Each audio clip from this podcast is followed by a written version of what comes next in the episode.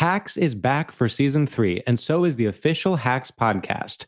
In each episode, Hacks creators Lucia Aniello, Paul W. Downs, and Jen Statsky speak with cast and crew members to unpack the Emmy winning comedy series. You'll hear Hannah Einbinder and Jean Smart speak to their on screen dynamic, along with stories from the show's writer's room, on set antics, and creating the world that Deborah and Ava inhabit. Watch Hacks streaming exclusively on Max and listen to the official Hacks podcast on Max or wherever you get your podcasts.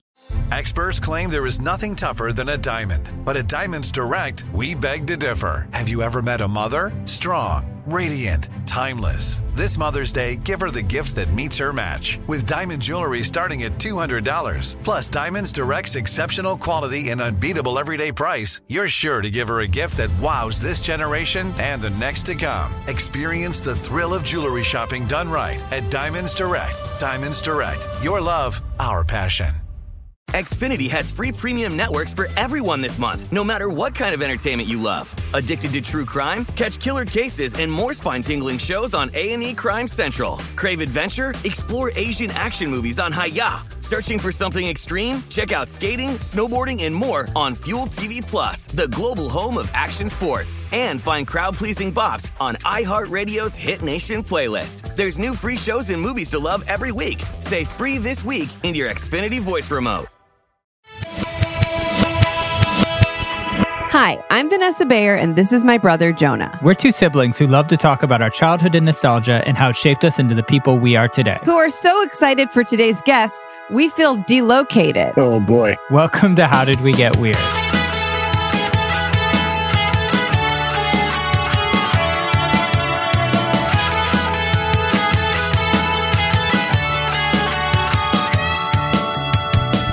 Okay, Jon. so, our guest today, when I, I interned at Conan, Jonah, when we were in college, do you remember that? I do remember, yes. Okay. And I interned there I in shouldn't be 2000. t- I shouldn't be talking yet, right? You can, you can, but You just gave me all those instructions at the top and I well, couldn't no, tell when we said you don't have to pretend like you're not here, but we're just Oh, gonna, okay. Yeah. I'll wait. But just I'll like as kind of a general rule throughout the whole podcast, like, you know, one person talks at a time kind of a thing. Okay. Well, I always felt like conversation there's a lot of overlap and it's not like I talk and then you like but No, whatever, no, you- that's fine. That's fine. Yeah. but I'll wait. I guess there's more intro left. I'm sorry. Yeah, I should have okay. I feel like it was Well, clear was and I should have I was just gonna say I missed today's guest when I interned at Conan in 2003, and people were like, "Oh man, you missed Jon we could Glaser." also start over if you'd rather if you need to start over. No, gonna keep going. Gonna keep going. This is great. And Jon, our guest today, who we've already heard from quite a bit, uh, is also responsible for one of my That best. seemed loaded. Well, yeah, you're also responsible for one of my best Twitter posts. When I first joined Twitter, it was when we were filming Trainwreck together. And Right. I wrote something. Um, Something really rude I remember I think I recall. yeah, recall. I wrote like, if I have to hear any more about delocate, I took a picture with you and I said something like, if I have to hear any more about delocated, I'm going to delocate my head. yeah.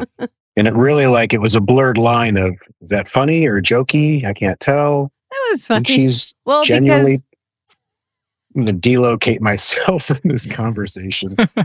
It's well, really funny. Jonah was such a big fan of yours when I did Trainwreck, and you know, I really had no idea who you were. No, I'm just kidding. I didn't know who you were, and I, It's it's okay if you didn't.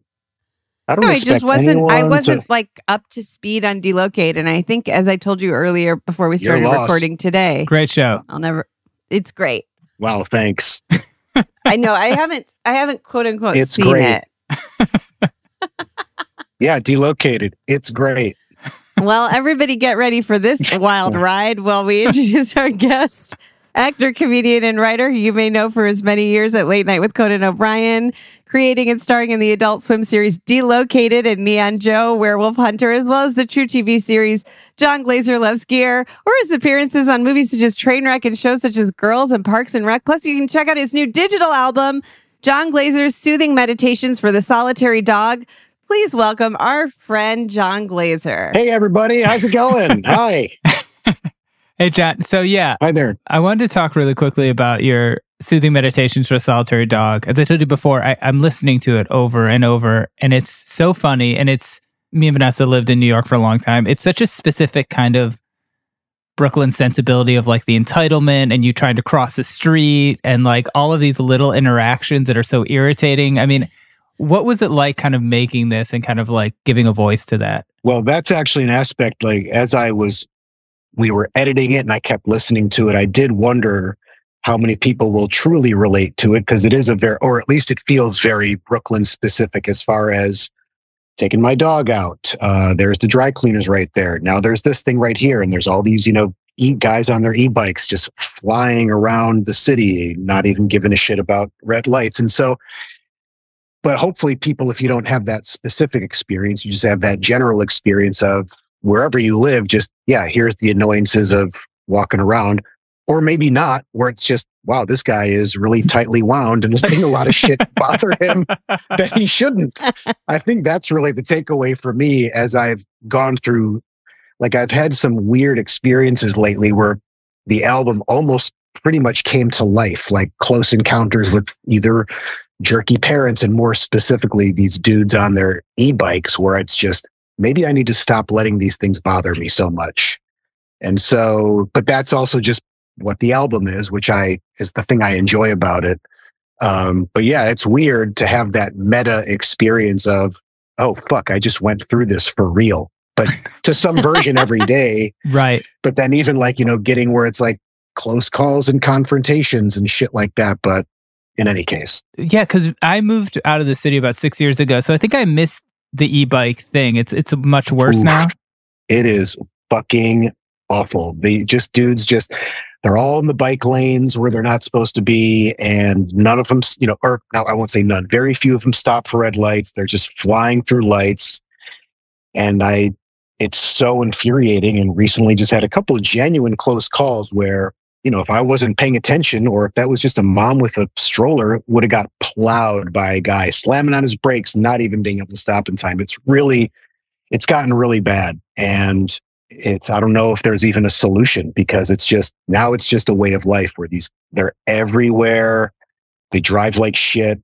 Most of them don't care. And you know, what, the other side, it's like, what a shitty, tough job. Sure, sure. Probably not making much money, trying to just I just have to stop. I just have to stop letting that stuff bother me because I'll lose my mind. I I totally get it, and I is the e-bike thing is is people can just there's like a station set up and people can just take a bike from the station and like it, you're thinking of Citi Bikes i think oh okay what's an yeah e-bike? those are an e it's basically the it's it's a pretty uh, heavy duty bicycle with like a big battery okay and so they can they can pedal them, but they can also just cruise around like a scooter. But they are, it's basically a motorcycle. And some of, some of the delivery guys are pretty much just driving wow. scooters in, and they're driving in the bike lanes, meaning the bicycle lanes, going so fast. Oh shit. That's, that's the hotel trying to, oh, hello. Yeah. I'm not sure, but you know what? I appreciate you calling back, but I'm on a Zoom right now and I, I did it on my phone. And as soon as I'm done, I'll try the computer and I'll let you know if it works. Let me actually hold on, you guys. Sorry. This is, oh, fuck. They hung up. All right. Like well, I guess. Uh, so for the listeners, I'm at a hotel. I couldn't get the, the Wi Fi uh, shit to work on the hotel. And I called the front desk. And then, of course, oh, I think it's coming up. Anyway, so the front desk just called me in the middle of the podcast. What an exciting moment for listeners. yeah, this is working. Oh, you guys, they did it. Maybe nice. they had to restart their router downstairs. Yeah, I that's I had some issues where one of my USB plugs wasn't working and I was nervous about the podcast and restarted the computer, now work. Restarting stuff just works. That'll yeah. make it All right, work. So let me yeah. I'm gonna call you guys right back, okay? Okay. Okay. Just kidding. so, Jon, I'm curious. Like, I work like full time as a as a therapist. Okay. And so, you know, a lot of what we work on is emotional regulation, distress tolerance. Mm. Is that something you're working on, especially being a longtime New Yorker with these kind of small things not getting to you? Yeah, I mean, it really has been. That's probably just why I even, without even overthinking it like this, made this album. You know, it just yeah, or went down this road because I also thought about this album could go in many, many directions. Like it could have gotten much bigger and broader as far as the comedy. but I really wanted to keep it just to these very small elements, the minutia, and really things that you shouldn't let these things annoy you. I shouldn't let these things annoy me so much, and they do. And that for sure has been an issue for me as far as for years, just trying to keep my anger in check and my temper in check. And it really was, I have to say, this really bizarre experience of making this album, which I'm just living every day. And, you know, the the the album, it's not jokes necessarily. It's not a jokey thing after a jokey thing. It's more just this dry kind of ambient thing, and you feel just the anger of it. And I still hope it's funny, but it's also, I think, just fun to listen to as an audio experience. But that was a big takeaway, strangely for me. Like after making the album, after the album, just living this every day and having it getting worse and worse too. It was just realizing I have to do a better job here of keeping these things in check as far as the anger and the reactivity to these things. So that's the long answer to your question is yes. it's Yeah. been a real challenge. Yeah. Has your relationship to New York changed? Like, because I feel like as I lived there for 10 years or so, then I, when I first moved on Subway's crowded, I'm like, great, who cares? And then as I got older, I was like, I don't want to be this close to people. This is not cool anymore. Has your relationship to New York changed? In some ways, yes. And in some ways, no, because I feel like I- I've had one foot out the door for a long time, you know, where it's just, God, I'm so fucking sick of this lifestyle, how hard it is, how expensive, and all those things you're talking about. And, you know, since the since COVID hit, I've been on the subway once Okay. and I just got sick of it. I didn't, I'm like, it's not worth it. And I love the subway as long as I can avoid rush hour Yeah. and when you can't it's just brutal for for me i just and it just starts to feel and, and we live in brooklyn we live in a neighborhood that's nice it's park slope and it's we live very close to prospect park which for the last probably five years has just become this is going to sound corny but an absolute sanctuary for me where i do a lot of trail running and i'm in that park constantly and we just got a dog a couple years ago and he loves to run. He loves to go on long walks and hikes. And so if we didn't live near the park, I think I couldn't live there in New York anymore, as much as I love it.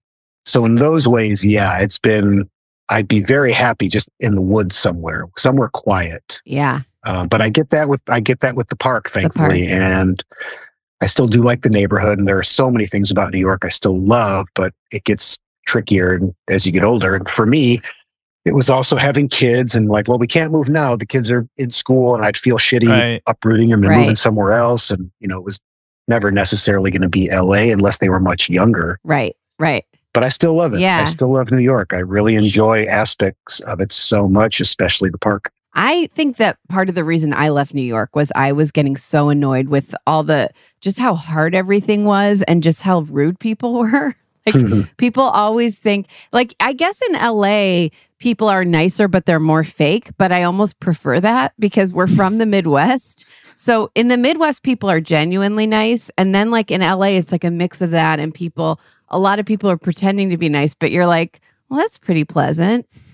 So, uh, yeah. Well, I also have those moments, you know, every time I go to LA, and it's gotten harder as I've gotten older, meaning like most of my friends that I grew up with in comedy, I mean, you know, Chicago improv friends, they're all out in LA. And Yeah. as the years go by, it's definitely gotten harder where I don't get to see them as much. And Right. That was one reason I was really looking forward to coming out to LA for this trip. We were talking about that before we started, just to see people. And, you know, we have friends in New York, uh, and some of those people are still there, but that's tough. But I don't know. Every time I'm in LA, I love it. I love seeing my friends. And then I'm always, I think, happy to get back to New York because I still do like it there quite a bit. Yeah. Yeah. And that's also very telling for me as far as feeling like, okay, I still do love it here. I have that gauge. I just need to mix it up a little more, get out more. And Yeah. that makes a difference. Getting out of the city, even. Yeah. That's a nice thing to know. Yeah.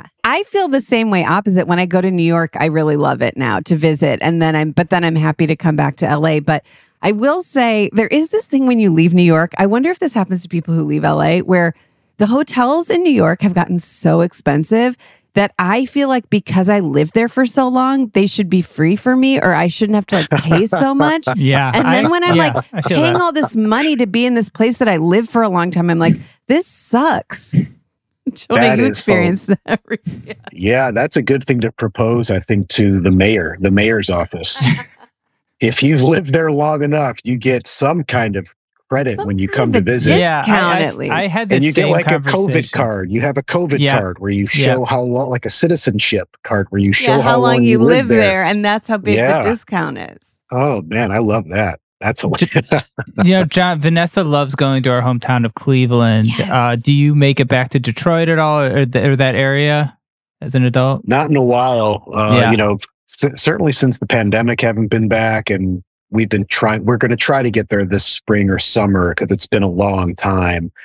But we would try to get back once a year if we could, and that always gets tricky because my wife is from San Antonio, so it's always figuring Okay, out where we're going to go, where are we going to go, when, who gets to see the family, are they going to come see us this year? You know, it always Right, there's right. a lot going on. Were you a big fan of the Detroit Pistons, the Bad Boys, that era of Oh my Detroit God, basketball? yes. Yeah, the Bad Boys era was so.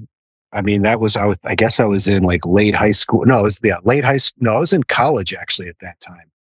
I have a funny Bad Boy story if you want to hear it. I think I do too, actually. But let's hear yours first. All right, so for listeners that don't know, the Pistons and they had back-to-back championships. In my opinion, one of the most underrated teams of all time. Really great teams, and they were very they, they had a very rugged physical style of play, and they became known as the Bad Boys. I can't remember who coined the moniker, but there was a pretty well known at the time, like cover of Rolling Stone of two of the tough guys. They had Bill Laimbeer and Rick Mahorn. Right. Bill and they were like, and just and they were like the big like Bill was a center, Rick was a forward, and Bill Laimbeer was one of the all-time most hated guys in the NBA. He's a white guy. He was one of the only NBA players who, no matter how rich he got as an NBA player, his dad was wealthier.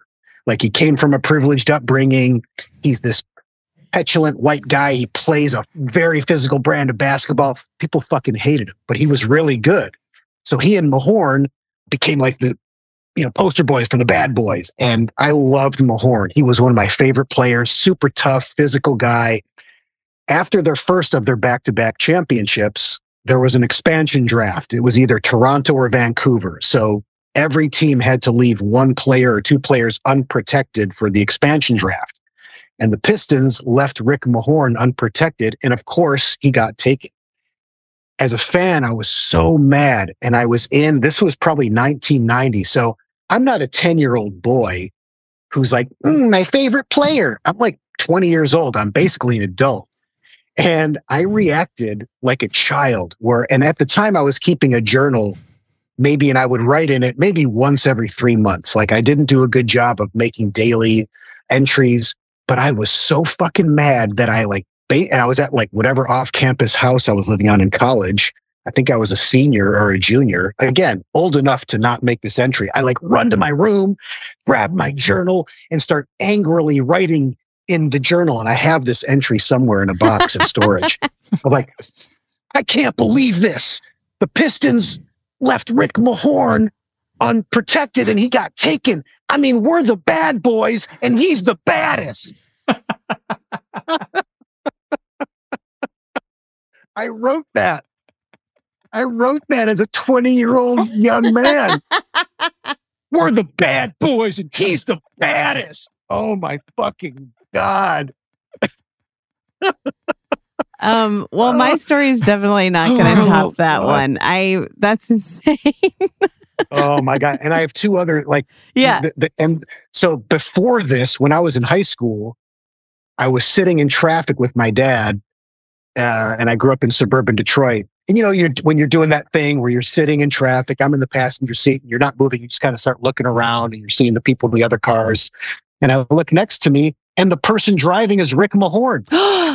And I remember, you know, and this is, you know, probably in high school, just like I remember looking, it must have been just when I realized who it was, and he's this way, and he's, you know, trying not to look because he's a famous basketball player. He's and used to this. he, he sees this young kid recognize him, and he tried so hard to be nice, but it was more of like a, hey, you know, like this begrudging, like, uh, how you doing? Uh huh. Not like a hey, how's it going? And Yeah. I was deflated. I was like, oh fuck. It just it wasn't he wasn't as excited to oh, it almost killed me. And I didn't think about that in my journal entry. no. I forgive him, by the way. I forgive him for not giving me more in that moment because he's still the baddest. and I told a friend of mine who's a big basketball fan. That's I've told that story many times. And for my 50th birthday, he got me a Rick Mahorn cameo app video. Oh my God. I knew when you said Rick Mahorn, I was like, I, I wonder if this is going to be a cameo. And what did he say in the cameo?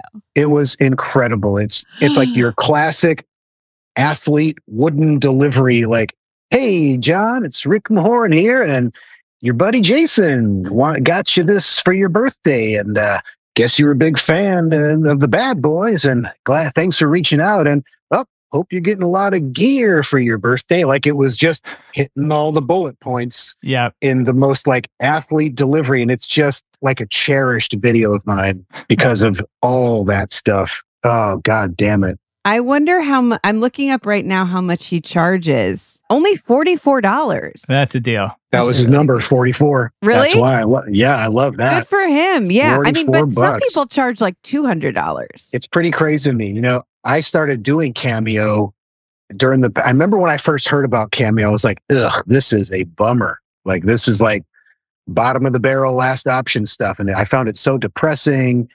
And I didn't want to judge because you know it's I don't Yeah, fault right, anyone right, for right. making money however you can, and it's nice that it's an option. But for me, I'm like, I don't know if I could ever do this, but I'll never say never because there's a lot of people out there that would probably love a hey, you just got jammed, you know, and you know, and I'm not going to do them like that. Right, I right, would right. make them more fun, but I still, even during the pandemic in 2020, I remember thinking, "Ah, maybe I'll try this, and I just still couldn't bring myself to do it. Yeah. Yeah. And then I decided to give it a try during the holidays because it really, at that time, none of us knew like how is work going to be? How What's will it ever future? come back? Yeah. Yeah.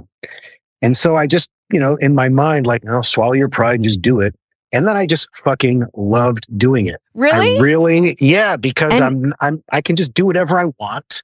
Yeah. You probably leave really good ones too because you're so funny. Like I feel like sometimes people who aren't known for like doing performing in that way. And you're an improviser, like you're probably so good at it. And also, I really, there was something about the pandemic because I started in the spring and summer of 2020. I'd get not a lot of them, but every Yeah. now and then a message on Instagram like, oh my God, our graduation got canceled or our wedding got canceled because of COVID. Would you like send us a video like you got jammed or whatever? Yeah. And the pandemic really just changed how I thought about it. I just felt like this is a brutal fucking time for everyone. Yeah. And if I can do this short video and make someone's day, and that's exactly how it felt. Like I did a bunch of them over the holidays because I just threw it out there. I'm like, hey, I'm gonna, I'm trying this for the holidays, and Yeah. and it felt great. Like it really felt good. Like I, you can, people can write you back, and it really started to. It was just different. That's it great. Felt like I, and I didn't feel like I. I think I set mine at a hundred bucks because I thought eh, anything less, I'm gonna feel weird about it. Right, right, right, right. But even that, you know, like someone that I worked with, the cameo contact, he's like, think maybe think about dropping it a little more because you actually might get more Right. uh, people if it's more affordable. And at the time, I'm like, I don't know. I understand. I don't disagree. I just don't know Yeah. if I can and still feel good about it. And then I just kind of stopped even, and I got enough where it actually, whatever. More the point was, I Yeah. really enjoyed doing it on top of just because it just felt good. And Yeah. it was a different way of thinking of it. And don't get me wrong, I'd love to not have to do them. But the fact that it is an option, like really, like I'd much rather be, you know, getting paid like a considerable amount of money to, to make stuff, but that's just sometimes not an option. And it's, I'm glad this is there as, a, as an option. Like that first year of 2021, when it was slowly getting back into work, like it paid my rent for a few months. Yeah. And I also tried to tried to think of it in terms of not giving a shit so much on my side how much I was charging because that just becomes ego in some way Yeah. because that's still a lot of money for people a hundred bucks crazy, but even also- even yeah. 50 bucks that's not yeah, cheap yeah. And, sometimes like people on Real Housewives though will charge like four hundred dollars. Like it's like crazy. that's just gross to It- me because it's so fucking It becomes like I understand people valuing like trying to put value on their time or their whatever, but at a certain point it's like you have to also keep in mind the video is like really short. Like it's mm-hmm. not it, it, it's one thing it's like everyone still put out the same amount. You know what I mean? Like everyone is still only taking like 2 minutes of their day or whatever. You know what I mean? I don't know. So it, Well, it- it, the other- does feel like it gets crazy when it gets to those high numbers. I think it's really, yeah, I think it's obnoxious. Even for me, I felt like, no, a hundred bucks is a lot of money. And I, I do give like, they become some of them like three, four, five, six minutes where I'm just rambling. And sometimes I'm like, I, I wonder if these are too long, but I think most people, at least my sensibility fans, they kind of like it. And it I'm just, sure they love that. least- yeah. but, but for me, it felt like they're at least, I hope, feel like they're getting their money's worth and not feeling like I just paid uh, not a little amount of money and all they did was go, Hey, happy birthday. And you got jammed and blah, blah, blah. And that's it. Like I'd feel ripped off. Yeah. Yeah. Yeah. Well, speaking of ripping off, we're going to take a break and Wow. Good segue. really good.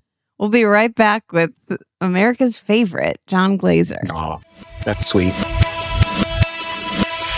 Hacks is back for season three, and so is the official Hacks podcast. In each episode, Hacks creators Lucia Aniello, Paul W. Downs, and Jen Statsky speak with cast and crew members to unpack the Emmy winning comedy series.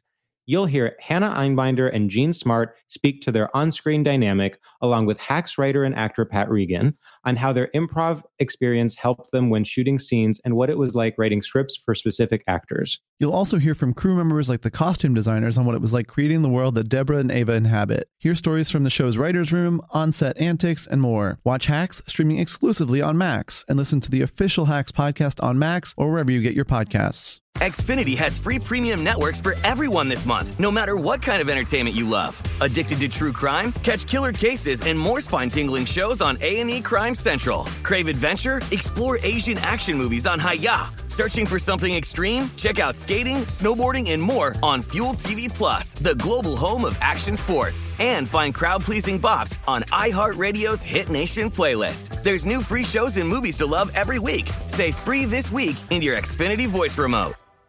Enjoy all your favorite sports like never before at BetMGM. Signing up and playing is so easy. Simply sign up using code Buckeye and receive up to $1,500 back in bonus bets if you don't win your first bet. When you register with BetMGM, you can get instant access to a variety of parlay selection features, live betting options, and the best daily promotions in the business. And with BetMGM at your fingertips, every play and every game matter more than ever. Place your moneyline, prop, and parlay bets with the king of sportsbooks today. Sign up using code Buckeye and receive up to $1,500 back in bonus bets if you don't win your first bet. That's right, up to $1,500. Again, sign up using code Buckeye and receive up to $1,500 back in bonus bets if you don't win your first bet. BetMGM and GameSense remind you to play responsibly. 21 plus and present in Ohio. Subject to eligibility requirements. Rewards are non-withdrawable bonus bets that expire in seven days. Gambling problem? Call 1-800-GAMBLER in partnership with MGM Northfield Park. That's 1-800-GAMBLER.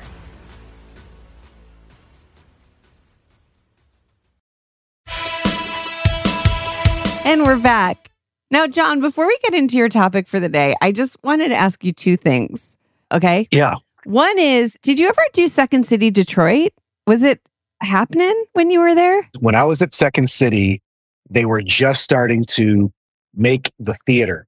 And they, Okay. I was not on the stage yet. I was doing uh, the touring company. And they asked me, they're like, hey, would, we'd love you to go open the theater. Wow. you know, you know, as we, you know, would you want to do s- that?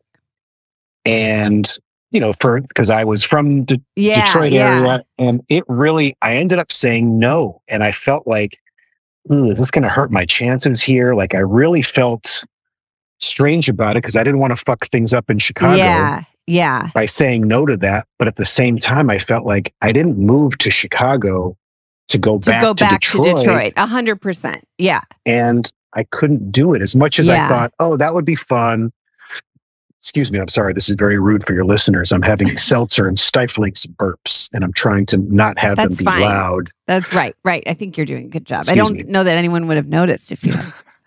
Well, I felt like I wanted to at least, in case someone is listening, going, he's got a. There's a lot of start and stops, and it's like stilted. he's Yeah, Yeah. yeah. yeah, and like sucking air. Like, why is he speaking like that? Is he okay? And that's Right. in case of anyone, course. even if it's just one person, I don't want them to have a distracted listening experience. right. Sort of. Yeah. Of course. So I said no. I said, uh, I'm like, I thank you so much for asking, but I just I want to be here. I want to be in Chicago, and Yeah. and so I I Yeah. I passed, and it thankfully they didn't hold it against me. I don't think so. it's funny because when I was in Chicago, Second City Detroit was closing, and like in the later years that I was there, and then all the Detroit people came to Chicago, and they were so much funnier because I think because of just like the setup, like they didn't have as many like tourists going to Detroit and like ready to laugh at any. Not that not that the Chicago people weren't funny, but like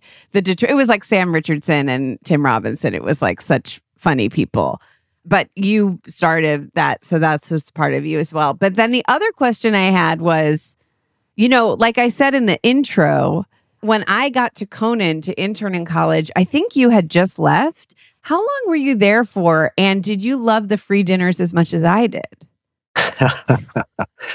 I was there almost five years to the day. and okay yeah, the dinner the dinners were always pretty nice. Like just Yeah. yeah, we got the the writers would all get dinner and sit around. My one of my favorite stories about that, just for the listeners, like we Yeah. had there was a there was a big conference room where they'd have like the morning meeting with the staff every morning for every show. Giant room with a gigantic, like probably 30 foot long conference table. And we'd sit in that room every night and have they'd usually order from, you know, some decent restaurant. Uh, so there'd be about 20 bags of food, just to go bag delivery. For most of the writers and a handful of producers that had to stick around late after the show because most people would leave. There's a writer there named Tommy Blacha. I don't know if you ever heard his name or maybe he was he was a Conan writer for a while. Really one of the funniest guys I've ever met. And Conan fans would know him. He was the farting hot, the gaseous wiener. He was the guy in that.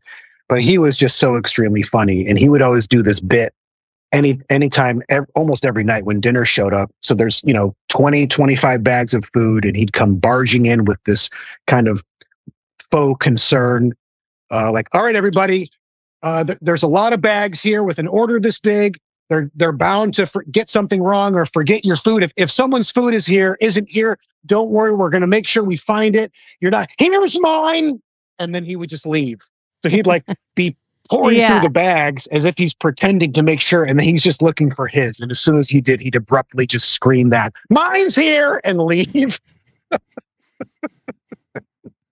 oh that was my favorite thing about the free food that's Oh, That's damn it. great. As an intern, we we got the free dinner if we were the ones who went around and passed out the menus and like got the orders from oh. everybody. Oh, So like the that was the perk yeah, you like had to stay a little later, but then you got free dinner. And I remember being like, this absolutely rocks. Now at that time you could you could have interns that were unpaid. I don't think that's allowed anymore. So we weren't being Oh, paid. God. so I think But wasn't it college credit? Wasn't that the thing for was the? in- I college always thought it credit, was kind of you did this thing Yeah. It well, college here's credit the and thing. It was college credit for some colleges, but my college didn't accept it. So it was sort of my college, and I, I think uh, uh, there were a lot of schools that had these le- form letters that were like purpose. This is really weird, and this is not a way for me to brag that I went to an Ivy League school. Okay, but I think boy. that Here Ivy League schools, here we Yeah. go, would Been not waiting for accept this. credit for.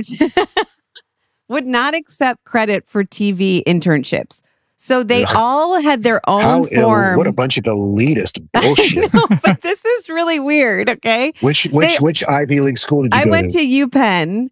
Okay, Oh boy. and a lot of these, I remember there was a girl who went to Princeton. She had a similar thing where the colleges had this form letter that was purposely misleading that you could turn into your, like I turned it into the people at Conan that was like, once Vanessa does this internship, she will be able to submit it for credit. Like it was like purposely kind of trying to say like, yeah, you could do it, but it's not.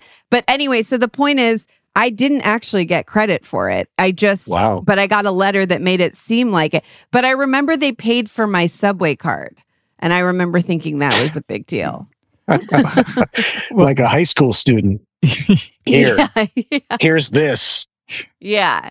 This makes up for everything else you don't get. Yeah. I know it's a weird thing where it's your. It's almost like when you, it, even in the improv world, when I was living in Chicago, where you didn't get paid for doing Oh. shows, but it was all about the experience. Which for me, I always felt like I never expected to get paid for those. I thought, oh, I'm just getting stage time. That's invaluable. I mean, I guess a little money would have been nice, but it never bugged me so much. Yeah. Yeah. Yeah. Well, Vanessa, this is actually a great way to segue into our topic because Jon, I went to Vanessa's college graduation at UPenn, and her speaker, graduation speaker, was Bono. Wow. And we're here to talk to you about U2 today. That's Yeah. Um, right. and I remember the speech Oh. was pretty good. That's a pretty good commencement speaker. Yeah, it's a pretty good one. Jonah, do you remember how he started the speech? I feel like I do you don't. remember- Although, you know, I had a good one too. Mine was James Earl Jones, and he Yes. ended Holy his commencement shit. speech by saying, May the force be with you.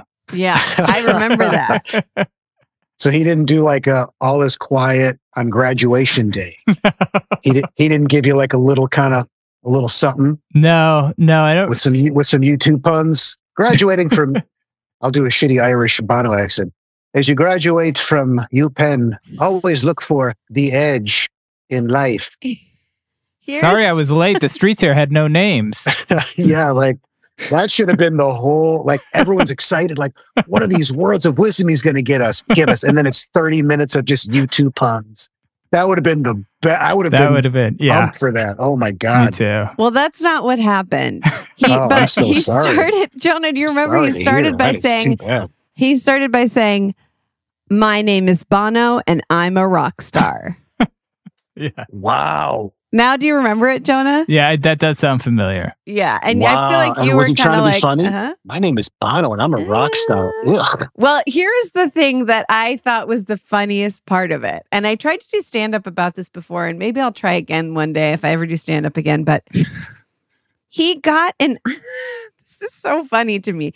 You know, sometimes speakers get honorary degrees when they do these speeches, and he, I guess, wanted and got an honorary law degree, which to me seems like Rock and roll law. well, it's like, who's going to be like, uh, who should I call to represent me in this case? Well, maybe I'll call Bono. like, I just don't understand why you'd want such a specific degree that's like for a specific, like, wouldn't you just want, I don't know, like a doctorate or something? I don't know, just to, to get a law degree. It's like, feels like you only really want one of those if you're going to practice law, I guess is my point. Sounds like he's a douchebag. Like it's like Trump when when Trump talked about the Purple Heart. I always wanted one of these. Like, how stupid do you have to be to even make a statement like that? That you wanted a Purple Heart. No one wants one. What the Right. fuck? Like, Well, so yeah, like he should have like like he clearly blew this opportunity to do just U2 puns the whole speech, and then get an honorary doctorate in like being a rock star. Like I got a do- honorary doctorate from UPenn in rock and roll law. Well, I actually he I actually did get to meet him once when he was at SNL years later. And I told him I was like you were the speaker at my college graduation and he was like oh wow like he was very nice about it. He was like I'm about to go to my daughter's college graduation. And I think it's probably the daughter because I was like trying to think about how many years ago that was. I think It was it's probably, 2004 was yours. It's on YouTube. Okay, okay. No, no, no. I'm saying how many years ago I saw him, Okay, not how many years ago I graduated. I got that one gotcha. You know when you graduate. aware of that one. But Fair enough. uh, I was trying to figure out how many years ago I met him and if it would have been his daughter. I mean, I don't know how many daughters he has, but now his daughter's like a really cool actress. Do you know about? Do you both know about this? No, No. I'm still. Ju- I'm also distracted because I'm half listening to you and half coming up with U2 puns in my head. Okay, okay, okay. Well, I just wanted. Did either of you watch Bad Sisters? No, No, I don't think Ah, so. It's such a good. It's this really good show that was. It's like a that Sharon. what's uh, Sharon Hor- Horgan. Yes, Horgan? Yeah. and it's on i think it's on apple tv but anyway she's in it and she's so good in it i think she's been in a bunch of other stuff and she's in you know other stuff now but she's great in it i was like who is this actress she's so good and it's Bono's daughter. Wow. And it's like not, uh, she's like not a Nepo baby because she's, well, first of all, that's not really his field. But also, but she's, but she's so good. Bo- I can't believe you just said Bono's daughter is not a nepo. baby. Well, she's not in music. Bono's like this. What makes someone a Nepo baby? like, Bono's do they have to go into the same field or any field they go into that's, Entertainment maybe would be kind of a broader, yeah. okay. Yeah, I think it's just really anything. Like you're you're at that point, you're Bono's daughter.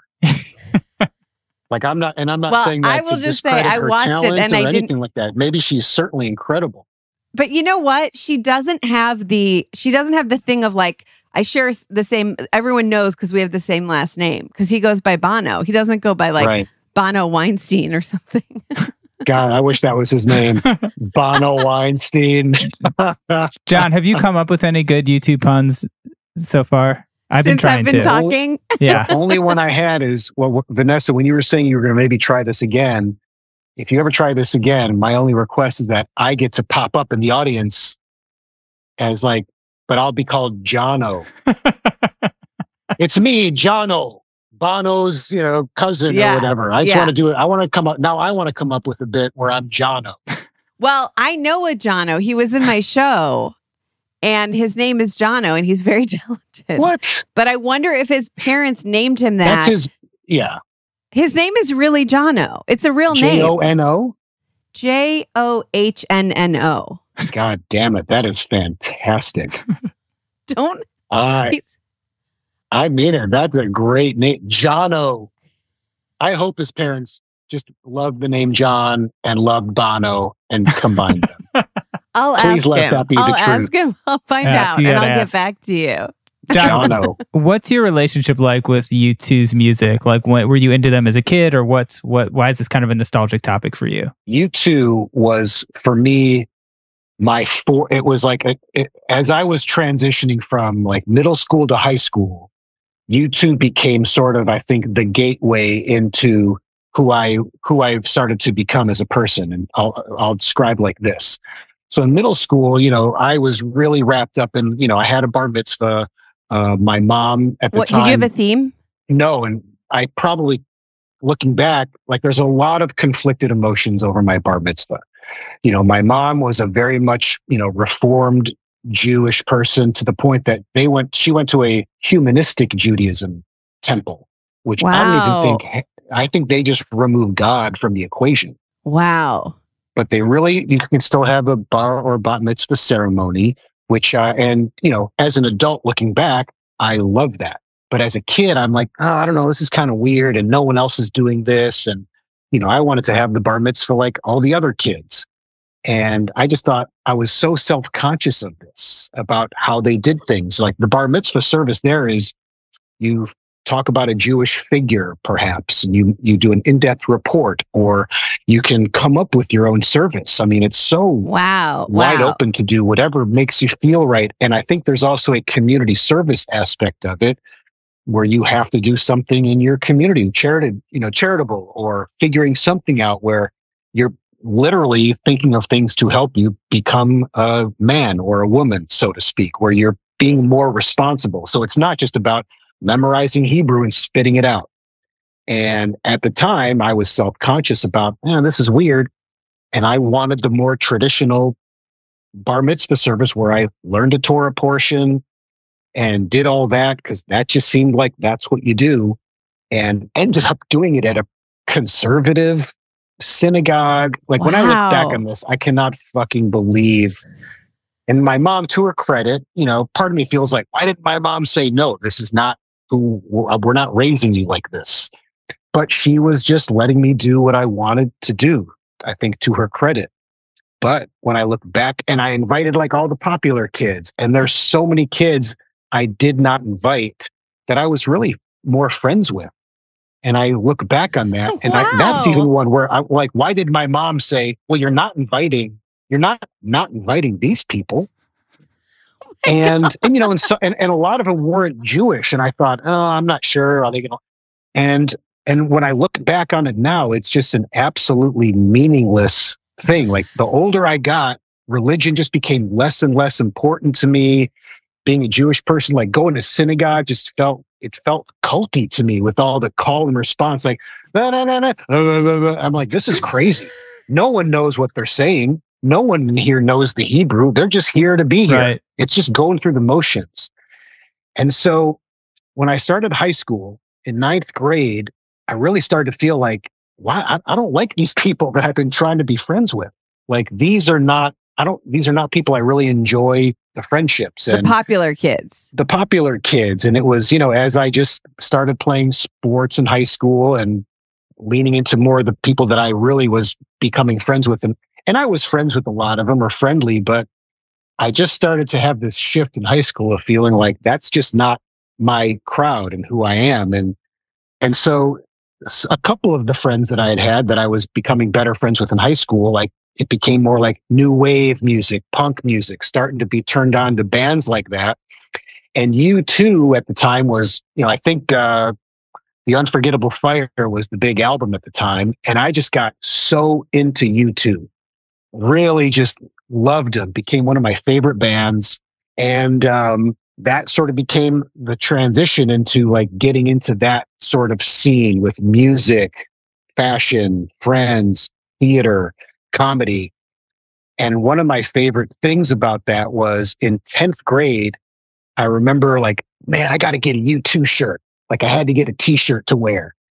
And there was a really cool record store near where I lived and they had albums and t-shirts as well. And I wanted to get one and I was not willing to be, they, they didn't, didn't have a big selection, but I had to get one. Like I didn't think, oh, well, let me wait for the right t-shirt. And the only one they had was like, it was just heather gray and it said "U2," like in kind of like white, almost like paint type of texture, and then like a red line ab- above and below it. And it was a size small and it was so fucking tight on me. but I just had to have a U2 shirt to wear to school. And I just remember that vividly, just having this clingy, tight U2 shirt that I thought was so cool, but it was way too small. But there was like, that was really the band where I could feel myself getting turned on to other things musically. Like there was a kid and oh, what was his name? I can't remember his name, but he like dressed at the at the time, the Edge. There was that Red Rocks live album they had, and there was a couple really great just concert videos at the time of them from that show, Red Rocks in Cal- or Colorado, that outdoor amphitheater. Yeah. And the Edge in that video was wearing, I think, jeans and like like probably black military style boots, and then a white T-shirt with a cut off sleeved flannel over it. And it was such a cool look, and so many guys wore that look. And I remember this one guy in like science class, and I never went that route, but it just be whatever. U2 was like a gateway band to a lot of different things, but my favorite part was the tight t-shirt.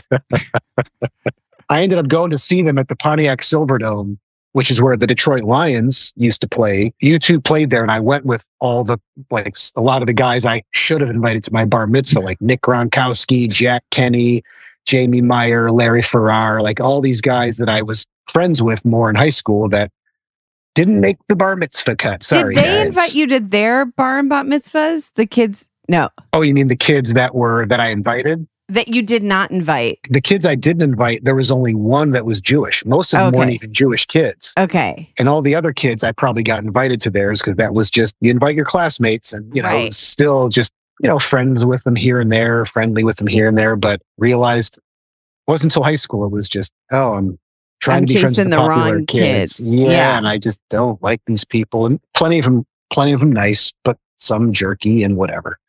Yeah. Oh, it's Yeah. hard to talk Seems about. like you learned a Oh, lot boy. from that. I was going to ask of. you, and you've sort of explained it uh, when you were saying you you got really in high school. You got really into music and fashion. So you by fashion you mean dressing in the style of in kind of a rocker way. I mean, not really. I think I was still when I went into high school. Just I was very much all about playing sports. You know, it was ninth and tenth grade where all of these transitions were happening. It was probably more like sophomore year that I started Yeah. getting more into that. And then you know, going with friends to thrift stores and finding thrift store cool like old vintage clothes Right. things like that wearing penny loafers with jeans and you know just different you know a lot of that kind of pretty in pink ducky kind of style that Yeah. was really really popular at the time and you know just becoming you know and then in junior my junior year is when i gave up baseball to try out for a play and got it and that's when i was kind of realizing oh these are i hate when people say my people but this was like oh this is my world Like, Interesting. this is and what's the play and what was your part? the play I did, well, the thing that got me into it was in 10th grade, they did an all school assembly where we all watched the school, like the theater department, they were doing Grease. And I remember watching it going, oh, this looks fun. And I'd always thought about comedy and acting, but I really enjoyed watching that. And so for junior year, when I gave up baseball, it was a one act play. It was called The Ledge, The Ledger, and The Legend. I remember the name and I barely remember the premise. It was three guys like on the ledge of a building. One guy's ready to jump, one guy's talking the other guy down. Whoa. I can't remember. Yeah, I can't remember this. Yeah, I can't, and I can't remember who I was, but I really enjoyed just the. I enjoyed being in a play, and I enjoyed the people I met more, and so from there Also, on, it's a three person, only three actors in this play. three actors and just a one act play. And this is your first time auditioning, and you're getting one of three parts. Pretty, Oh yeah, I wasn't even. I didn't mean it mean it in that way, but I guess so. Yeah, pretty good. pretty, Wow. yeah. Pretty good. pretty pretty goddamn good. Listen, game recognized game.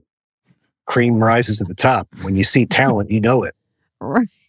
And that's probably how the theater teachers thought. Who's this kid? Where, where's he been the first two years of school? Vanessa, you're kind of the opposite experience. I You was got in our sports. I was in our after school year? theater program and I'm still mad about how under undervalued I was. And I talk about it a lot. How I- so? Like undervalued. just Your talent wasn't being recognized. Not Uh, getting the passed roles you wanted. Yeah. passed over for the best roles, you know, absolutely undervalued in in every in every circumstance. And, you know, have I have obviously, you know, had a fair level of success as an adult, obviously. Hmm. Uh Okay. but still kind of mad at the people who passed over me when I was, let's call it 12. Are they alive? These teachers? These? Yeah. Yeah. Have you ever considered? And they're still and they're still doing the same program. They're still running it, probably undervaluing uh, new lives. Yeah. kids. yeah, yeah. Well, you know, unless they have a lot of, you know, gumption like me and they go, "Oh, these these jokers don't know anything." I'm going to show them one day. And that's not you- why I went into comedy, but look, you didn't go into comedy to prove other to prove adults wrong. I I guess well, when you put it that way. Do you ever now, as an adult, look back and feel like, oh, not getting these things helped in certain A ways? hundred percent. and- Yes. Well, that's that's. I do think that Or allowed my- other things to happen. my my it, it all joking aside, my experience as a kid. All joking aside, all joking aside, stop not here joking, for that. Jon. I didn't fucking Nope. do this podcast you- to put you jokes asked for it. aside. You asked for a real a- you asked a real question. I'll give you a real answer. Um, I do think if I'd gotten all the good parts, it would have been such a bummer when I then went to Chicago and started auditioning for stuff and didn't get any. Like it, it, it I do think it's a good lesson to like. you were like the opposite of a Nepo baby. I was the opposite of a Nepo baby, 100%. Yeah. I feel like our dad's packaging company and our mom teaching at the JCC wasn't getting me those parts. You know, once, yeah. so Bono Bono Weinstein's packing company, which I would also like that T-shirt. What's your dad's name? Todd. And you've never heard us. I, Tado Todd, well, Tado's good. I am Tato's sort of daughter. a Nepo baby in that, in the packing business world. well, he thinks he's the, we've talked about this a lot on this podcast, but he thinks he's the first person to ever be named Todd. So in a sense, I am I am a Nepo baby in that I'm the first Todd's daughter. And Jonah's a Nepo baby in that he's the first Mm. Todd's son. That's pretty good. But I'm not sure what that garners us, if that Yeah, makes sense. yeah. Yeah, that is it. That is still a long ways away from being Bono's daughter. Well, says you, Jon. Yeah, true. Listen, that's all relative. It's all perspective. A Well, lot of it's people. all relative. what is also like? What are the just to be Bono's daughter? the pressure, the you know what are I mean? God, God, I, I don't know. So, something happened with that pressure that turned her into a really good actor. I got to tell you, she's very Like the- talented. hearing the whispers, like, God, that's Bono's daughter. Right. Right, right. Or like, hey, is your dad coming to visit sometime? What's your was your dad around? it's- you know. He's he's going to come to set, right? I mean, not that that's why we didn't cast you because of that, but you know, don't get us wrong, you're great. But I mean, you know, if your dad came by sometime, that'd be great, and maybe Larry Mullen or Adam Clayton or yeah, I don't know, whatever. He could bring the whole band, honestly. Like we're we have room. We have like we have space for them if they want to like sit and watch or whatever. They could sit over on that mini stage we erected. if they ever Maybe want, they and could play if a show if brought they want to bring their instruments. yeah. Yeah. We have a little lighting kit. Anyway, just let us know. It's always going to be here for the whole shoot. Bono's daughter. Oh man. That's like, well, that makes me think of is that hotel in LA still there? The farmer's daughter? Uh. It was near the Grove. Our producer Olivia saying no. No, it isn't. That was cool. Getting that immediate text. I would love to if there was a hotel just called the Bono's daughter. it would have to have the the in it.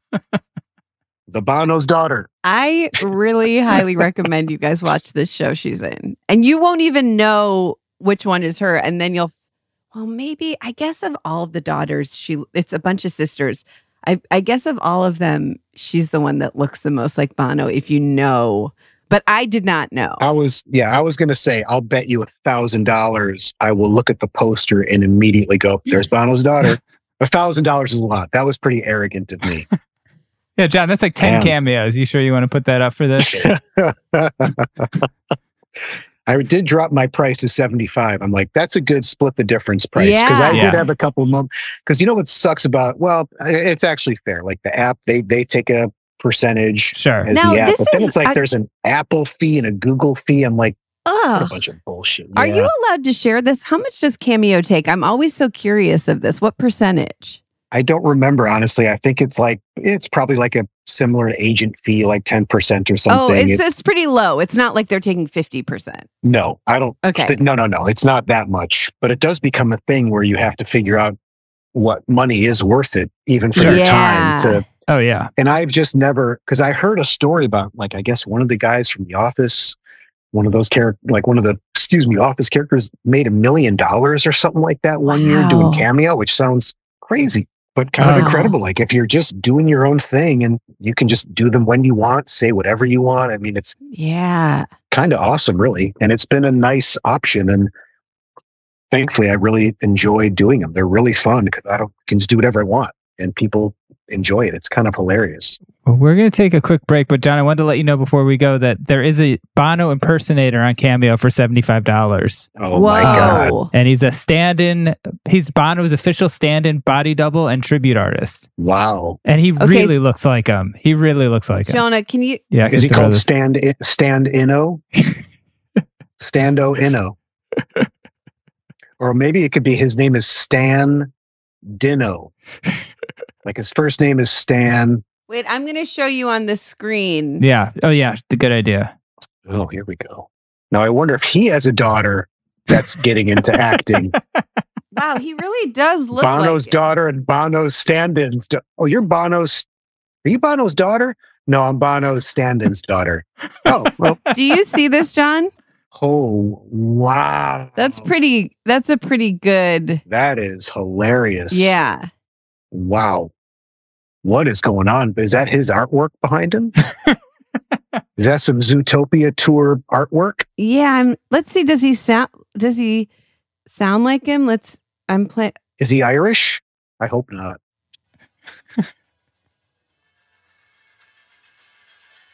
Bill Gantz and Pat. Oh, listen, listen, listen to him. Got a message from Robert, Robert Brill. Wanted me to reach out to you both. Oh my God. I understand that you and Robert have been friends since college, and that's great, man. He's putting on a fake, that's a fake accent. I know. I was going to say I don't great, know if we're allowed. To, I don't. I don't Oh, know that's that the man. accent is that. Can I tell you a real grandpa, a real grandpa move I just did? Yeah.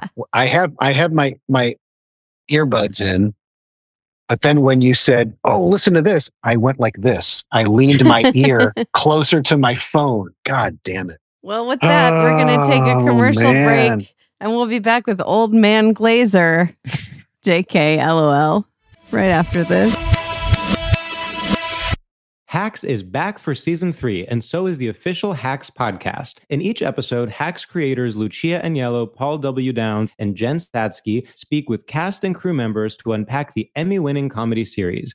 You'll hear Hannah Einbinder and Jean Smart speak to their on screen dynamic, along with Hacks writer and actor Pat Regan, on how their improv experience helped them when shooting scenes and what it was like writing scripts for specific actors. You'll also hear from crew members like the costume designers on what it was like creating the world that Deborah and Ava inhabit. Hear stories from the show's writer's room, on set antics, and more. Watch Hacks streaming exclusively on Max and listen to the official Hacks podcast on Max or wherever you get your podcasts. Xfinity has free premium networks for everyone this month, no matter what kind of entertainment you love. Addicted to true crime? Catch killer cases and more spine-tingling shows on A&E Crime Central. Crave adventure? Explore Asian action movies on Hi-YAH. Searching for something extreme? Check out skating, snowboarding, and more on Fuel TV Plus, the global home of action sports. And find crowd-pleasing bops on iHeartRadio's Hit Nation playlist. There's new free shows and movies to love every week. Say free this week in your Xfinity voice remote.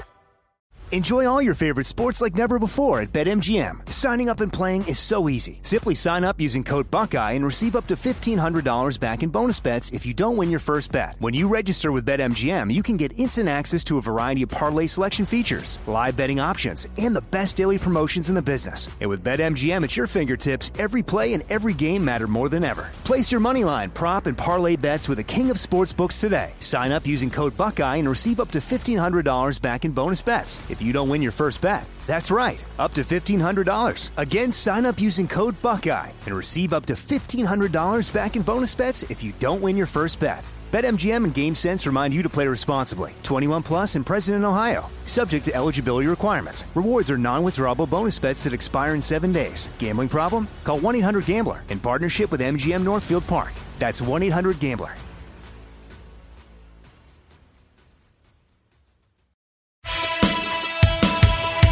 And we're back. Yes. I just enjoy because, you know, we're just recording this. You can put a pause in it during the edit and then do the commercial. But I really like that you don't take a pause right Yeah. now. That made me, that was pretty fun. Okay, good. well, Jon, unless you have anything left, do you have any last words about U2 before we play an absolutely fun game? I don't know. I don't, probably not. I don't know if we're going to top you, Bono's stand in's daughter. so I'd probably just go out on that. Right. You're absolutely right. Incredible. Well, Pretty good. right now we're going to play a game that Jonah named. Congratulations, you played yourself, product edition. Congratulations, you played yourself. And in this new segment, we're going to discuss three products that were discontinued in 2023 Ooh. Hmm. and pick which one of them we'd like to bring back. In other words, which one of these corporations that canceled the product completely played themselves? Jonah, do you want to Oh, nice. start with this first one? Yep. So the first one is Aha Seltzer Water. This is taken from CNN Business. Coca Cola's attempt to make LaCroix to be a LaCroix competitor fizzled out less than three years after its debut. It was a lineup of flavored seltzers with a splash of caffeine. They came out in 2020, never really caught on. And Coke announced in October they would no longer be making Aha. They would be focusing on their more popular Topo Chico lineup, but they will still be sold in Canada. Aha will still be sold in Canada. Jon, what are your thoughts Oh, on wow. Aha seltzer water? I see you're drinking a Pellegrino right now, so clearly you're a seltzer fan. I do like seltzer quite a bit. I actually, you know, I don't love Pellegrino, but that's all they had at the, at the market near my hotel here in here in Frisco. Uh, I do prefer like uh, I like I do like Perrier. I think it's a little crisper and cleaner. Perrier, Pel- I don't know, whatever. But I I never even heard of Aha. Yeah. Do you get Like, into the it- was- flavored seltzers at all? Not really. I don't. I, I prefer just a plain, crisp, cold seltzer. The flavored ones depends. Most of them I don't like. God, what a terrible name. Aha. I mean, how annoying. and now they're so like I tried White Claw for the first time over the summer, and it was so disgusting, Yeah. just gross. I do like Topo Chico. I've never had their flavored ones. Yeah. I I don't didn't know it was yeah. owned by Coke. The fuck, man. I know. I know. I know.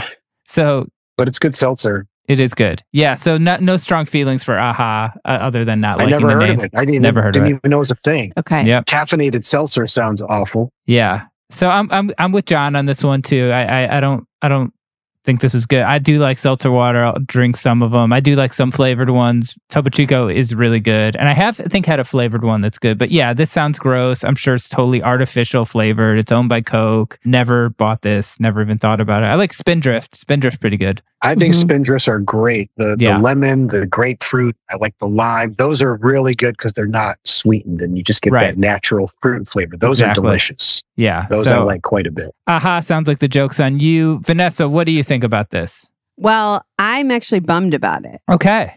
Interesting. Just kidding. I've never heard of it. Um, I know. I, I'm looking up their packaging Yeah. right now on my computer that is working now. I think with the and internet's- yeah, I don't I don't like the packaging. I don't like their Yeah. logo. Yeah, no thanks. Good good riddance. yeah, I um Fuck off. I- uh-huh. okay. okay. well, I I've now, if there was a heard seltzer of this. called Aha's Daughter, I'd drink that seltzer. okay. Sorry, really, really going to the well, go to the seltzer well too much on that one. Quite a bit. Quite a bit. Quite a no, bit. it's all so I agree with both of you. I've never heard of AHA and I'm not really gonna miss it. Now, so by our logic, um, Coca-Cola has not played themselves because Yeah, they did the right thing here. Okay. yeah. so the if next anything, one- what took them so long? Exactly. Uh, right. So the next thing on this list is Anchor Steam Beer.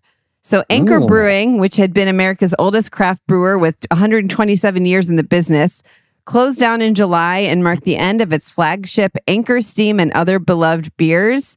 The San Francisco based company, that's where you are right now, Jon, San Yeah. Francisco. The company blamed its closure on a combination of challenging economic factors and declining sales since 2016, said a press release. Okay, very general. Some fans also blame mismanagement under Sapporo, the Japanese beer Ah, company that we go. bought it in 2017 for its demise. Okay, that's a little bit of uh, goss. Uh, it was Hmm. another blow for the craft brewing industry, uh, which has been struggling for a variety of reasons, including changing consumer habits, rising costs, and lingering supply chain challenges. So, what do you think, Jon, about the end of Anchor Steam Beer? I guess my first reaction is I don't give a shit. You know, just from the standpoint of like, whatever. But I mean, I'm certainly sorry for all the people that don't have jobs because of that. I know it was a pop. I'm not a huge beer drinker, and uh, I don't know if I even had ever had Anchor Steam. I always liked their their logo and I like Yeah. their bottles. I don't know if I ever even had it. So that's not like a beer that I like that I drank. It's certainly a bummer from the standpoint of small craft beer companies that became successful and made money and all that. The small company aspect of it is great and sad. But if they had been bought out by Sapporo, I don't know. Hopefully, the people that started the, the company at least made a lot of money and it didn't affect them. But that's too bad. I, I always felt like maybe it's an iconic beer and well known. Like I for sure heard of it Yeah. as opposed to aha. So that one sounds like more of a bummer. And there's a nostalgia feel to it that's too bad. And I don't know, did they play themselves? I don't know. I mean, is it coming back? Like, are people, is there going to be an out, a backlash? Right. Uh, Yeah, I read some stuff like the Uh, employees were trying to get together and buy it back, or they're trying to do some kind of co-op type thing, but I don't know. Um, I think it's one of those beers. I think it is a really good beer. I don't think it's a beer that makes it out to the East Coast a lot, so that might Right. be why you don't see it as much in New York. Um, but yeah, I thought But it was I a feel pretty. like I've always heard of it. Uh, It seemed like Yeah. a pretty Yeah. well known big beer. I'm surprised to hear that it closed completely, if not just scaled back. Right. yeah, yeah, yeah. So yeah, Something's going on here, guys. Something Something's happened. going on, Something yeah. smells. Something smells fishy in the anchor steam closing. Yeah. I agree. So yeah, so hopefully they can do something. But yeah, I think this one is is a bummer. I don't drink a ton of beer these days, but uh, yeah, it was always a good beer, kind of iconic, like you said. And hopefully the employees can figure something out. So uh, yeah, it's not owned by Coca Cola, so that's good. Vanessa, what do Mm. you think? Um, I I'm not believe it or not, I'm not a huge beer drinker. Right. so I don't know how familiar I was with this beer, and by that I mean I'm I'm not familiar with it, but I feel yeah, it's been around for a long time. It feels like they had a lot of really loyal uh, employees and stuff. It's a bummer. I do feel like this company did play themselves. Maybe they played themselves when they sold out to Sapporo, you know. But I know Yep. that it's hard to. This is a hard business, you know. It's hard to. Yeah, you can't. I don't hold it against the people that started Yeah. the company to try to cash in. Like there's a shoe company, a running shoe company called Altra, A L T R A. And I think they got, you know, that happens when you get bought out by a big company, the quality goes down and is usually the case. And I think that happened to that shoe company and they're even changing like their their whole premise is they have a wide toe box to let your toes naturally Mhm. splay and then something they call zero drop where their- your heel is not raised. It's more of a natural foot shape. And recently they came out with a shoe where they're not doing that. And it just feels like, oh, you're not even your brand. Yeah, you're anymore. not You're even- just going to yeah. do whatever. Sounds like they So really played themselves. They might have, yeah, that's a future episode. Yeah. We're going to have to cover that. Yeah, I think you should. Now. Jonah, this next one is very controversial This to our last dad. one Do you want is to read uh, to your dad? Yeah. it is to our dad because our dad is a big fan of this. Uh, Wendy's grilled chicken sandwich. One of Wendy's healthiest options, a grilled chicken sandwich, was kicked out of the coop. Okay, the CNN person writing this says loves. Yeah. That, Yeah. I already love the story, Kicked Out of the Coop. Kicked Out of, that's got to be the title of the book. Kicked Out of the Coop, the story of Wendy's grilled chicken, the demise. In March, the chain overhauled its poultry offerings uh, with a new grilled chicken ranch wrap to its menu in place of a traditional sandwich. Of course, other chains like Chick fil A, Whataburger, and even Panera still sell grilled chicken sandwiches for those needing their cutlet fix. Jon, what do you think about the end of Wendy's What an grilled chicken sandwich? jerk saying for those needing their cutlet fix. It's like it does. get a a little life, you patronizing. bozo. Yeah. I really just laughed the hardest at and even Panera. like I wouldn't even have like Chick-fil-A, Whataburger, and then I would not have expected Panera to be the next thing the Yeah, next company right. said. But yeah.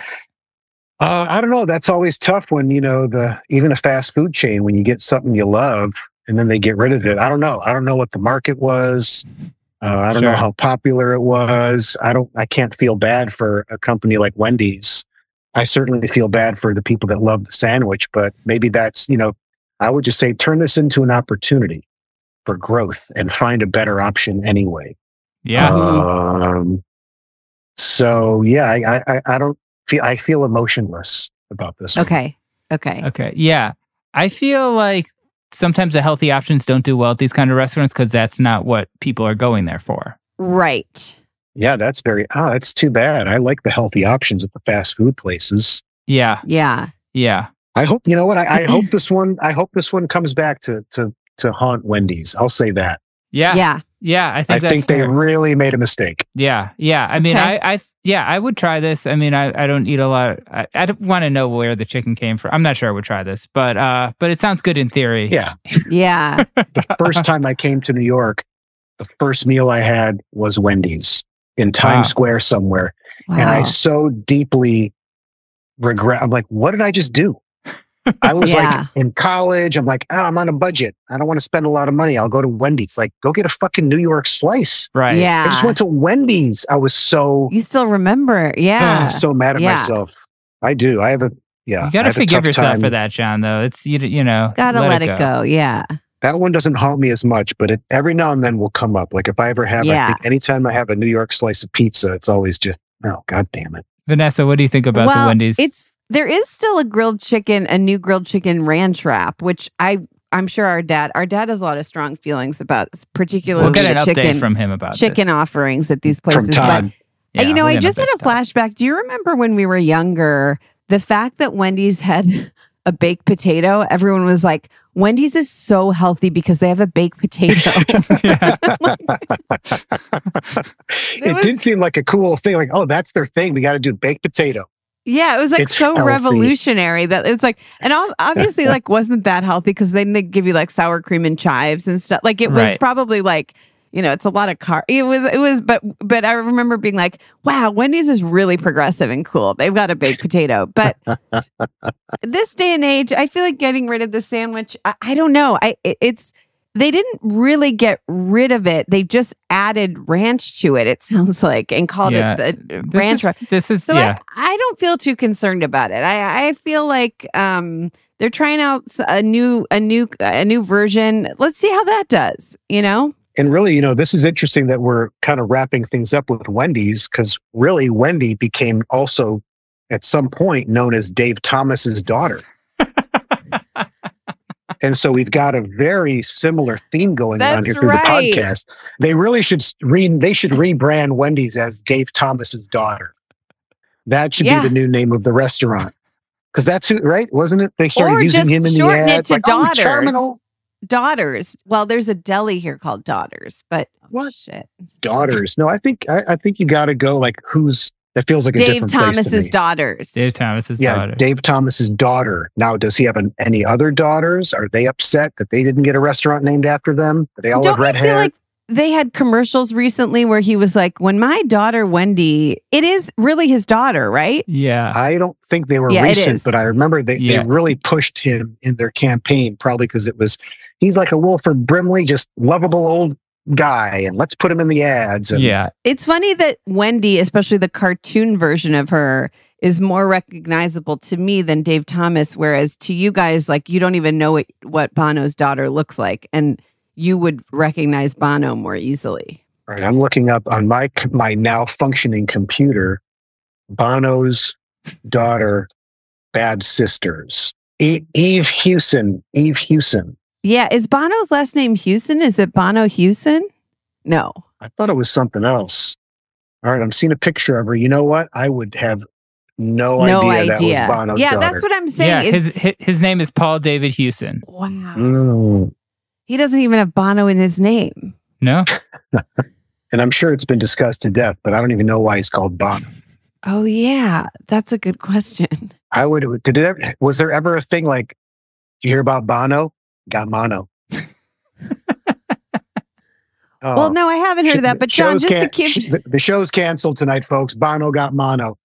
That's the stage manager comes out to a huge stadium. Hey, everybody, show's canceled. Uh, Bono got mono. Uh, we'll refund tickets. Just write the company. Uh, sorry about that. Well, can't the band just come out and do like instrumentals? No. What can you do? Bono got mono. okay. It happens. Even rock stars get mono, guys. Very cool. Uh, so, so Jon, if you had to pick which of these companies played themselves the most, and by that we mean which company made a mistake by canceling their product, would you pick Aha Seltzer Water, Anchor Steam Beer, or Wendy's Grilled Chicken Sandwich? I'm going to go Anchor Steam Beer. I think there's the most potential for backlash with that one. I think, like we talked about, AHA, who gives a shit? Uh, Wendy's chicken, they got out. Some they're not going to feel the effects of that. They got too many other things. Anchor Steam, I think, holds a. There's a passion for that. It's a craft beer that was taken over and, and run run out of town, and people are. There's going to be a, re- a response to that one. Yeah, yeah. We may not. We may not feel it for years, but it's coming. but we will. Okay, and Jonah, what do you think?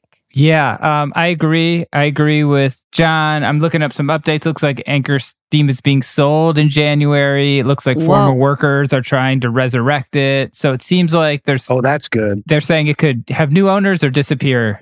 So we don't know. But yeah, I think I think they played themselves by shutting it down. I think Sapporo ultimately is the one to play themselves because they're losing a whole Such product a- that people yeah. Yeah, This is a yeah. kick-ass. Their their logo is awesome. Yeah. I'm looking at a can that's just yellow and blue, like great graphic design, great color scheme, everything. Like, why? Why not Yeah. try to keep that going? Exactly. Oh, Yeah. that's Exactly. infuriating. That's Yeah, I'm getting more angry the more I'm Yeah. thinking about it. And Can tell you're really starting to get worked up over there. Jon. What the fuck, man? I would agree. I would agree that Anchor Brewing uh, slash Anchor Steam Beer, I they play. I would say and Sapporo played themselves the most, but happy, uh, you know, happy that the employees there are trying to bring it back. Yeah, let's wish, Yeah, we wish that them the best of luck. Yeah, we wish them the best of luck. That part certainly is shitty. Well, That was really fun. Jon, where can people Wow, find that was out? a really just, just like, what's the right word for that? Just like struggled like to the finish there. like we stopped, we stopped right before the I finish line. wasn't and Just sure if up. you were done being. I was done. I got to say though, I love this can. Yeah, the can is cool. I'm Yeah. looking at. The can is It's cool. That's a Cool. great, great now, logo. speaking of cool cans, Jon, where can people find you? Find me. Yeah, Just in like if they want to find your your album, your, find out more about you, the projects, where can they where can they see you perform, etc. I see. I guess the best place is I only do Instagram as far as social media. Okay. That's the only place I post stuff. The album that I made is on Pretty Good Friends. It's called The Label. That's the label it is on, Pretty Good Friends Records. Um, so go to the link. You can stream it or you can buy it. Certainly, I prefer people buying it, but I understand that's not always easy. And I'm as guilty as anyone. Jon Glaser's soothing meditations for the solitary dog. That is the name of the album. Yes. It is really funny. And it's not, and you know what else I like about it? It's not super long. Like, I feel like sometimes comedy albums are so long that you go, I got to go get groceries or something.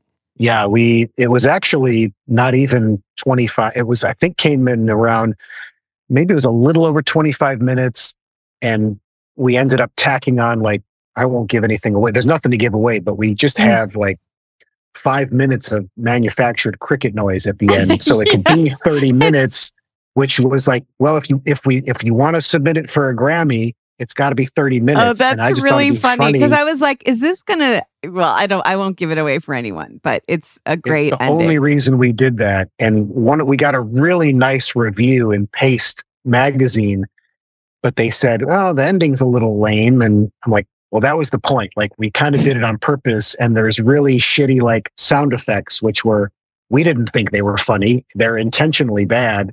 And I just thought that in and of itself was fun because it's just super quiet and then the occasional like like an old timey car horn which is yes. it's not meant it's not meant to be Doesn't funny make so sense. Well, I think the funniest part though is that it doesn't you you keep expecting like there's gonna something's gonna happen before it ends and then it just ends with that.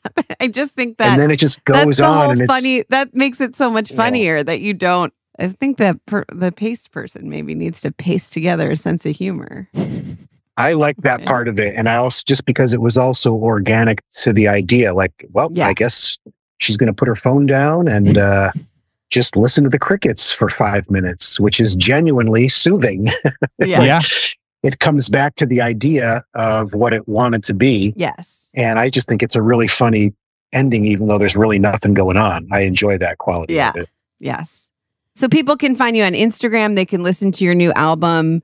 And Yeah, if I'm ever doing live shows, they can. I usually post them on Instagram. That's really Okay. the only social media I do. and did you give us your Instagram handle name? It's it's it's my name, but spelled.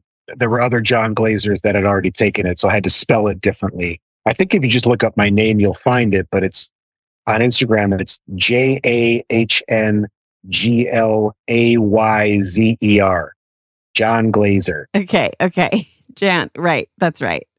Yeah, so Um, it's very kind of very much my Midwest roots and like, hey John, get that kind of hard consonants and uh so that's kind of a fun little tip of the cap to the Midwest roots. Right. We love it. My friend and I who's from Detroit, we talk like Midwest ladies all the time to each other.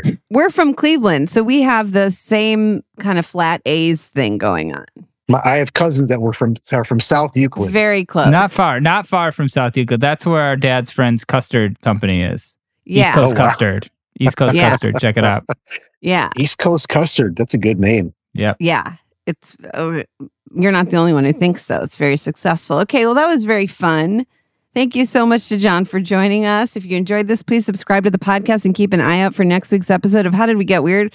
We will discuss more stories from our childhood and culture touchstones, like U2, and Bono and his very successful daughter. Sorry, I was gonna make I was gonna throw in a quip about East Coast custard, but the Sure, website's go taking ahead. a long Well, what's time funny to is that Oh, that's a fun logo. his daughters are now running East Coast Custard. Oh my God, you're right. I was right. Gonna ask. I'm like, wow, look at this. It's very like small town looking. Oh, great photos. Oh, oh God. Jonah, that you're right. His gross. daughters are running East Coast Yeah. Custards now. The theme of this episode really is daughters Just daughters. running the world. Daughters. Who runs the world? Daughters. Who runs the world? Daughters. That's right.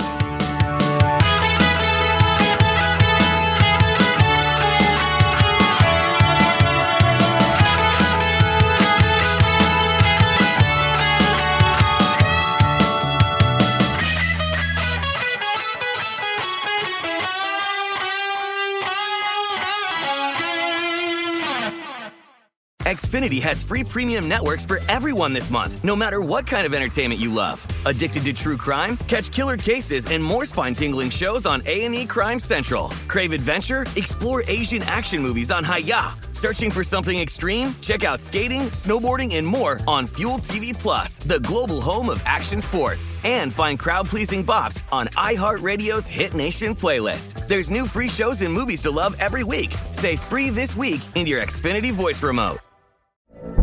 From BBC Radio 4, Britain's biggest paranormal podcast is going on a road trip. I thought in that moment, oh my God, we've summoned something from this board. This is Uncanny USA. He says, Somebody's in the house, and I screamed. Listen to Uncanny USA wherever you get your BBC podcasts, if you dare.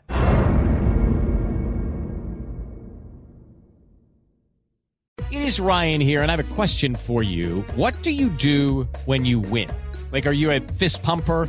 A woohooer, a hand clapper, a high fiver. I kind of like the high five, but if you want to hone in on those winning moves, check out Chumba Casino. At ChumbaCasino.com, choose from hundreds of social casino style games for your chance to redeem serious cash prizes. There are new game releases weekly, plus free daily bonuses. So don't wait. Start having the most fun ever at ChumbaCasino.com. No purchase necessary. VGW. Void were prohibited by law. See terms and conditions. 18 plus.